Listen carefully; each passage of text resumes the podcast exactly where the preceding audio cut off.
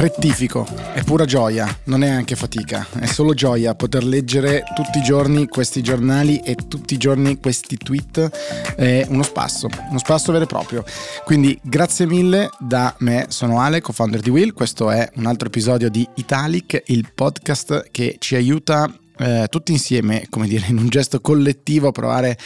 a capire un po' di più che cosa succede nel meraviglioso mondo dell'andata e ritorno senza fermate, direi, tra media politica e digitale, che si inserisce alla grande.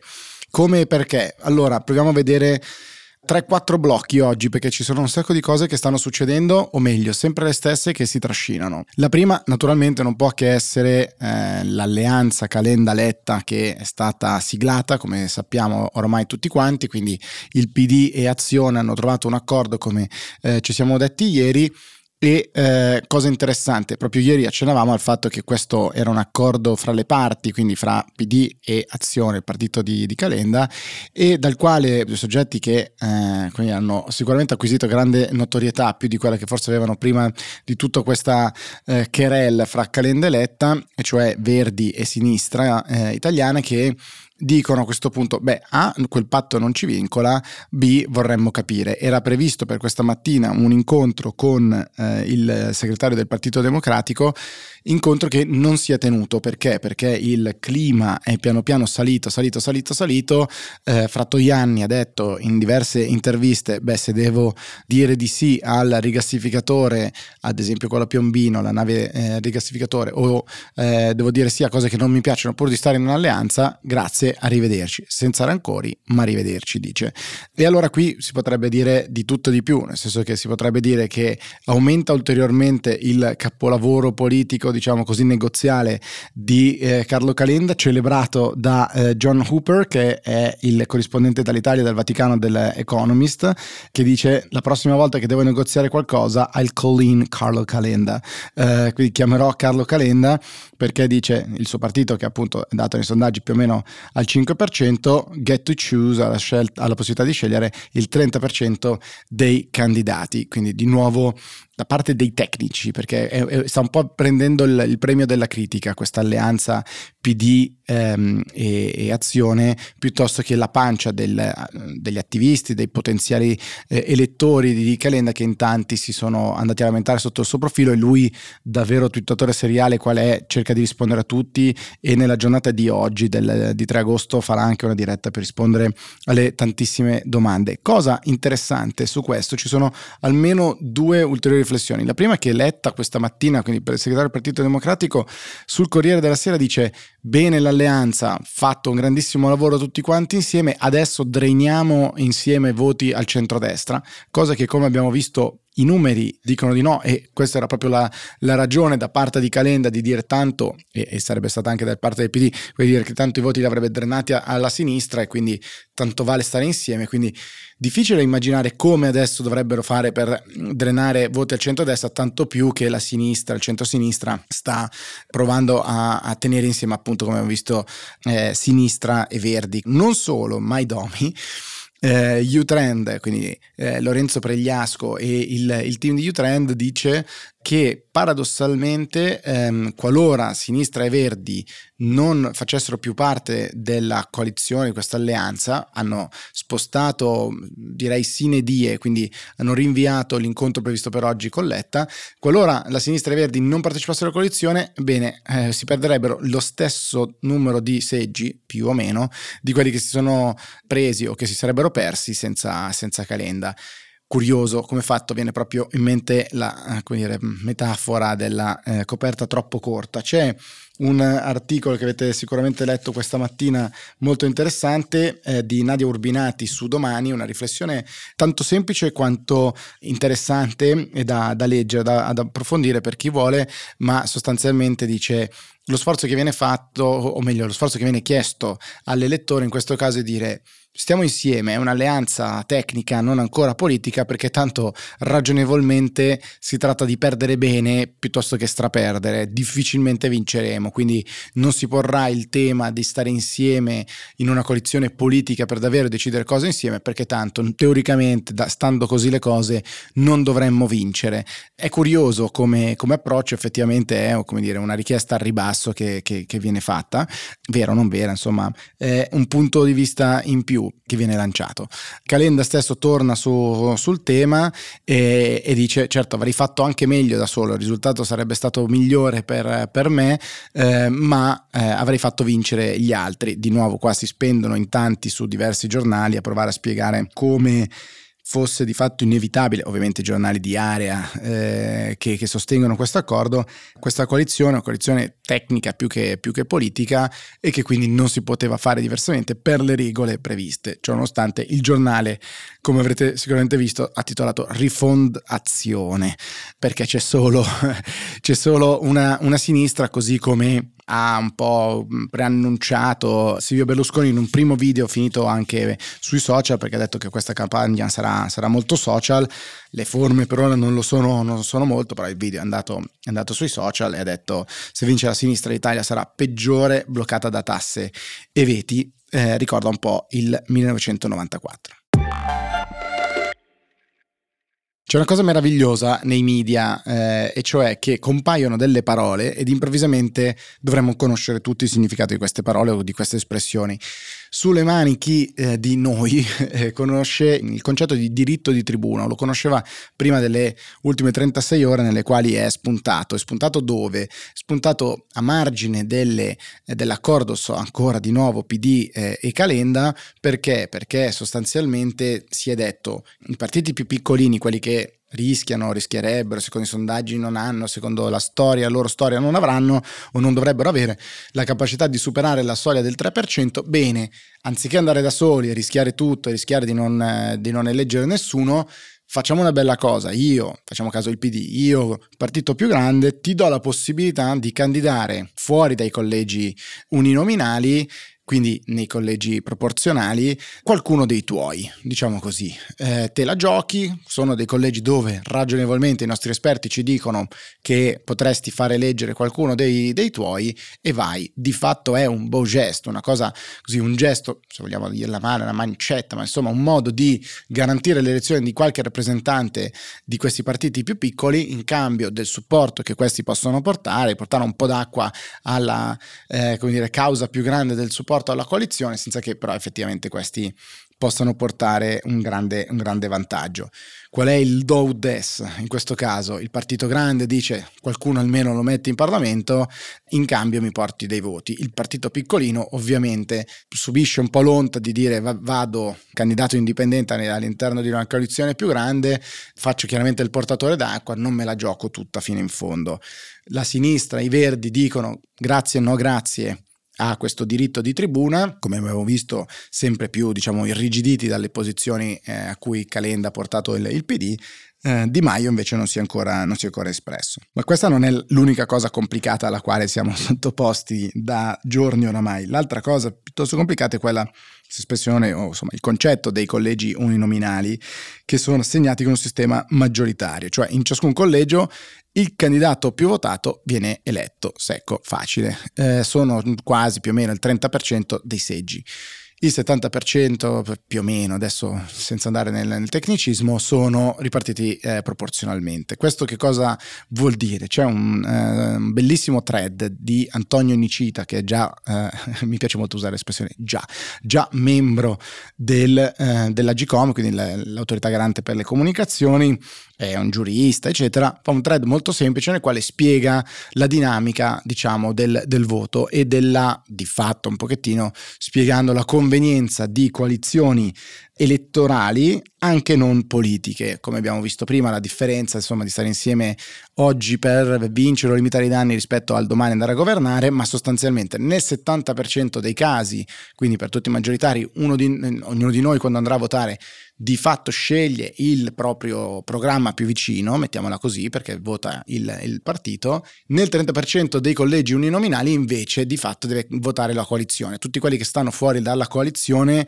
di fatto avvantaggiano la coalizione che, che è maggioritaria e quindi da qui eventualmente la, dire, la convenienza stare insieme, specie se è uno stare insieme contro un qualcuno che parte avvantaggiato e percepito come eh, in partenza avvantaggiato. Quindi l'Italia, la mappa è divisa in tanti collegi, ognuno di noi ha come dire, assegnato uno, uno di questi collegi quando è scritto nella, dire, nel, nel, nel, dove andrete a votare ognuno di, di voi e di noi e quindi in quel collegio ci saranno i candidati, ne vince uno e quello o quella va in, in Parlamento secco. È il 30% abbondante, quindi molto ghiotto naturalmente. Questa non è l'unica novità, anzi non è una vera novità perché Rosatellum, che è la legge elettorale, l'abbiamo già applicata, c'è la novità della riduzione del numero dei parlamentari, quindi cambia, come abbiamo visto ieri, come funzionerà, ma anche il numero de- di chi ce la farà essere ragionevolmente eletto, ma c'è anche un'ulteriore eh, differenza perché votano tutti quanti, eh, basta essere maggiorenni, anche per il Senato. Quindi per Camera e Senato votano tutti quanti, un bicameralismo sempre più perfetto, come ha scritto il professor Alfonso Celotto, esperto di diritto costituzionale, oltre che autore di libri spassosi, pur, pur parlando di gazzetta ufficiale. Tutti quanti, basta avere 18 anni per votare sia la Camera che il Senato. Eh, rimane invece la soglia che resta quella per l'elettorato passivo, eh, 25 anni per essere eletti alla Camera e 40 al Senato. Chiudiamo questo blocco con un tweet simpatico di Massimo Rossi che ho trovato appunto risposta a questi di, di Antonio Nicita che vi ho citato, cioè sarà un caso che eh, i nostri sistemi elettorali abbiano desinenza latinorum, Democrazia sarebbe anche semplicità e chiarezza. Qua ovviamente credo che il richiamo sia ai promessi sposi quando Don Abbondio dice che vuol che, anzi Renzo dice a Don Abbondio che vuol che io sappia del suo latinorum, quando appunto Don Abbondio cerca di eh, complicare con le parole spiegando il perché non dovrebbero eh, sposarsi. Quando qualcosa non è chiaro si dice che vuol che io sappia del suo latinorum. Infatti Rosatellum, Porcellum, Mattarellum e via. Ultimo grande blocco o quasi di questa puntata, puntatona più lunga del solito, ma allora ci sono un sacco di cose gustose. C'era questa mattina una chiacchierata eh, di Di Maio con il foglio, con un espediente letterario davvero interessante, cioè si facevano diverse domande a Luigi Di Maio del 2022 rispetto a cosa ne, mh, mm, avrebbe pensato il Luigi Di Maio del 2018 del eh, Luigi Di Maio del 2022. Un espediente carino per, come dire, mh, mm, confrontarsi, diciamo così, con le evidenti differenze di posizione di Di Maio nel 2018 e Di Maio nel 2022 due ne viene fuori una conversazione molto aperta, bisogna dire la verità, onesta, franca, con Di Maio che dice ammette di aver fatto degli errori anche gravi in diversi casi, aver combattuto delle battaglie che non avrei dovuto combattere. C'è una definizione di estremismi che viene più volte, eh, come dire, mh, eh, ripetuta come estremismo è, estremismo è, estremismo spesso è indicato come cose che effettivamente forse estremismo proprio eh, non sono e c'è una ricerca mh, costante dell'estremismo ad esempio, nelle posizioni dubbie in politica estera di alcuni partiti, facendo riferimento a Salvini o al blessing, alla, diciamo, alla benedizione ricevuta da un atto del, del Movimento 5 Stelle dalla delegazione russa, insomma, cose anche non estreme, che sono considerate estreme, ma mm, sicuramente una lettura interessante questa mattina su, mm, sul foglio che si oppone a Di Battista, che anche, come dire, sempre nella scia di questa, di questa intervista, di veramente un tono quasi riconoscibile da parte di Luigi Di Maio rispetto a Luigi Di Maio del, del 2018, sicuramente invece Di Battista rimane così barricadero, sicuramente tentato da un ritorno in un Movimento 5 Stelle che ha mm, sicuramente una nuova pelle, difficilmente si può dire che è quello del, eh, dell'inizio, quello del 2013, quando sono arrivati per prima volta in, in Parlamento, con Conte che eh, alla 7 si lancia in eh, alcune dichiarazioni davvero interessanti all'attacco di Calenda e del PD nuovamente, accusandoli di avere fatto un'alleanza tutta elettorale non politica, insomma con quello che è questo, anzi quasi un cartello elettorale e con diciamo attacchi generici alla poca concretezza dei due leader PD di, eh, di azione. Su tutte le affermazioni di Conte ce n'è una che mi ha colpito di più perché Conte dice che cos'è poi questa agenda Draghi eh, sulla quale tutti promettono i prossimi programmi elettorali. Lei l'ha vista da qualche parte, è una strana eh, formula che mi ha ricordato, devo dire la verità, così d'impulso un dell'utri su tutt'altro tema naturalmente, ma che cos'è questa agenda Draghi e poi come si fa a stare con gente, e di nuovo torniamo fra Toiani che non ha votato la fiducia a Draghi e di nuovo, e poi quale sarebbe questo metodo Draghi? Non ascoltare nessuno e andare dritti per la propria strada in maniera autoreferenziale, si chiede Conte. Devo dire, forse una delle prime volte che mi ha attaccato così duramente il passato di, di Draghi, diciamo, il, il governo eh, degli ultimi, negli ultimi giorni. Conte, come sappiamo, è alle prese con la definizione delle, delle, liste, come tutti gli altri, ma più in difficoltà o con un compito più difficile di tutti gli altri, perché Grillo di fatto ha imposto la eh, continuazione senza deroghe della regola dei due mandati. Come sappiamo, il Movimento 5 Stelle, nella sua volontà eh, di riforma, diciamo di ringiovanimento, di cambiamento della, eh, dell'offerta politica, quando si presentò per la prima volta per le elezioni politiche nazionali, disse questa gente che poi gli eletti, i portavoce eletti, rimarranno due mandati e poi torneranno a casa, perché qua siamo a servizio e non si devono attaccare alla poltrona. Dopo dieci anni, dopo le due legislature, eh, quindi 5 e 5, che si fa? Questa è diventata esperienza oppure è eh, l'attaccamento alla poltrona? Con eh, qualche malumore celato, malcelato, meglio celato, insomma anche i big, diciamo così, che avevano fatto le due legislature, dalla senatrice Taverna all'ex um, sottosegretario Crimi, sicuramente insomma devono accettare questa eh, regola dei due mandati che quindi non sarà sorpassata. Ricorderete sicuramente in passato quando eh, Di Maio si era lanciato in un video in cui spiegava la possibile introduzione del mandato zero, eh, un mandato che non contava. Sembrerebbe di no, si conta uno e due e quindi eh, sono, sono, finiti. Strana cosa che su questo tema del, del, doppio mandato e poi tutti a casa si era espresso con favore Giuliano Ferrara, già direttore del Foglio, rimane, scrive molto spesso su quelle pagine che così faceva un plauso a, eh, diciamo, qualora, prima che la decisione fosse presa, qualora quella decisione, così poi come confermata, che i due mandati sarebbero, eh, il limite dei due mandati sarebbe stato rispettato, diceva allora hanno veramente forza riformista e rivoluzionaria. E devo dire che questo eh, è avvenuto. Segnalo sul fatto, ovviamente, giornale di, eh, di area, una intera paginata dedicata all'ex sindaco Marino. Addirittura si è andati a recuperare l'ex sindaco Marino per giustificare il fatto che lui li avrebbe voluti 5 Stelle in, eh, nella sua giunta, di certo il fatto storicamente non si era risparmiato contro Marino e invece per eh, dire, ribadire quanto questo sia un errore e la mancanza dell'alleanza fra PD e 5 Stelle si torna indietro persino a Marino.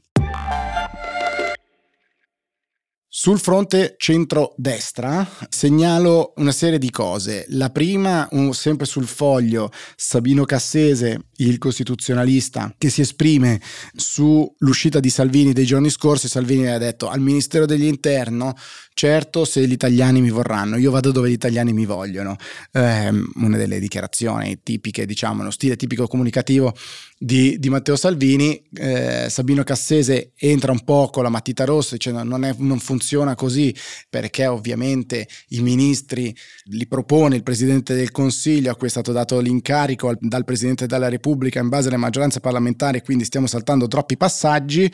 Vero, tutto verissimo, però insomma forse era così una proposta di bandiera per dire la Lega avrebbe interesse naturalmente a quel ministero che ovviamente come sappiamo vuol dire parlare di sicurezza, vuol dire parlare di immigrazione. Cassese però allarga ulteriormente perché come sappiamo eh, la Meloni e tutto il centrodestra aveva nei, nei, giorni scorsi detto vorremmo presentare la lista di quelli che sarebbero i nostri ministri eh, già, in, già in agosto e Cassese dice così si saltano troppi passaggi a livello politico e istituzionale non sarebbe corretto anche perché Cosa succede se poi tu proponi una lista di potenziali ministri, il risultato dei voti ti obbliga a cambiare diciamo, gli equilibri all'interno di quella lista, tu hai, hai come dire, quasi stretto un patto con gli elettori che hanno votato su una promessa e poi quella promessa non c'è più. Eh, interessante, anche se, come dire, forse un po', un po', tecnica. Cassese però sottolinea un punto dicendo se ci fossero davvero dei populisti, cioè che vogliono parlare di empowerment del popolo, bisognerebbe parlare di più di istruzione, che è un grande assente in questa campagna elettorale eh, fino, fino, adesso. Direi tendenzialmente eh, vera come affermazione da parte di Cassese. Su Meloni e il, il centrodestra c'è una strana pagina, devo dire, il Corriere della Sera con un colloquio che non è proprio un'intervista intervista, ma ci sono dei tanti virgolettati di Giorgia Meloni che richiama la posizione di Ernesto Galli della Loggia sul centrodestra, la sua storia, ma insomma, forse l'ha fatto meglio di tutti la Treccani con un post molto simpatico sulla definizione di eh, fascismo qualche giorno fa, dove ha detto sostanzialmente è fascismo tutto quello che non è d'accordo con l'agenda del PD e dintorni. Paolo Mieli, giornalista, editorialista del Corriere della Sera, eccetera, si è espresso eh, dicendo più o meno la stessa cosa, Galli della Loggia più o meno la stessa cosa, Daniele Capezzone che è stato radicale, poi forzista, poi eh, adesso è tra gli, i, i, motori di una realtà editoriale molto interessante come La Verità, eh, si è espresso su Rete 4 nei giorni scorsi di nuovo criticando tanto la, la cozzaglia a sinistra come, come, la definiva e di nuovo criticando il modo in cui viene trattato il centrodestra nelle, nelle discussioni. La solita un po' percezione, c'era chi già nei giorni scorsi criticava, eh, proprio Stefano Feltri su domani, questa campagna elettorale improntata da parte del centrodestra in una logica un po' vittimistica di tempi non dati sugli organi di stampa, in televisione, eccetera, che forse stona anche visto insomma eh, il vantaggio che, se, che, sembra essere dato dai, dai sondaggi e blocchi di partenza. Non si è fatto attendere invece il video del presidente ehm, di Forza Italia, Silvio Berlusconi, che come abbiamo detto ha fatto un video eh, rilanciato su, sui social network e poi ovviamente sarà a utilizzo della, della campagna elettorale, nel quale oggettivamente appare non più quello del 1994 e soprattutto dice tra le varie cose un, un frammento che troverete su, su, Twitter o anche diffuso su tutti i social network dice potremo spendere i soldi del PNRR che ho eh, negoziato in Europa e che ho portato in Italia. Questo è piuttosto facilmente confutabile pare oggettivamente un po' strano che ci si lanci da subito in, in, campagna elettorale con un'affermazione così in là, probabilmente. Eh, certo è che Berlusconi, come sappiamo, è eurodeputato, però insomma, cosa ben diversa, ovviamente Conte non, non, ha aspettato un minuto per dire che non si ricordava della presenza di Berlusconi quando lui faceva le notti a Bruxelles per negoziare, mentre Forza Italia voleva MES, la Troica e, e eh, misure lacrime e sangue, ha eh, twittato qualche, qualche minuto fa. Prima di salutarci, eh, piccoli aggiornamenti. Come aveva preannunciato Marco Cappato nella giornata di oggi, si è autodenunciato nella stessa caserma dove, dove si era autodenunciato in occasione della morte di DJ Fabo. Ribadiamo, ricordiamo che la differenza sostanziale è che la Corte nella sua sentenza, la sentenza Cappato, l'altra volta aveva proprio specificato il caso in cui eh, diciamo il, il, paziente, mettiamola così, la persona, eh, l'individuo malato è eh, collegato a degli strumenti che lo tengono in vita, che non era questo il caso e quindi si apre una nuova, una nuova fattispecie. Eh, per chiudere però con una nota, diciamo così, positiva, doppia, c'è eh, la risposta di Bianchini su Il Giornale che dedica addirittura mezza pagina diciamo in verticale rispondendo a Repubblica e a Giorgia Meloni laziale, questo è come dire nel nostro tono della comunicazione che è una spirale, si rimbalzano fra di loro cose veramente molto sacrificabili e poi uno straordinario video di Red Ronnie che trova un complotto nell'utilizzo dei dati alla pompa di benzina dove eh, una volta inserita la carta di credito ci fa scegliere se benzina o diesel per vendere i nostri dati. Ciao, a domani.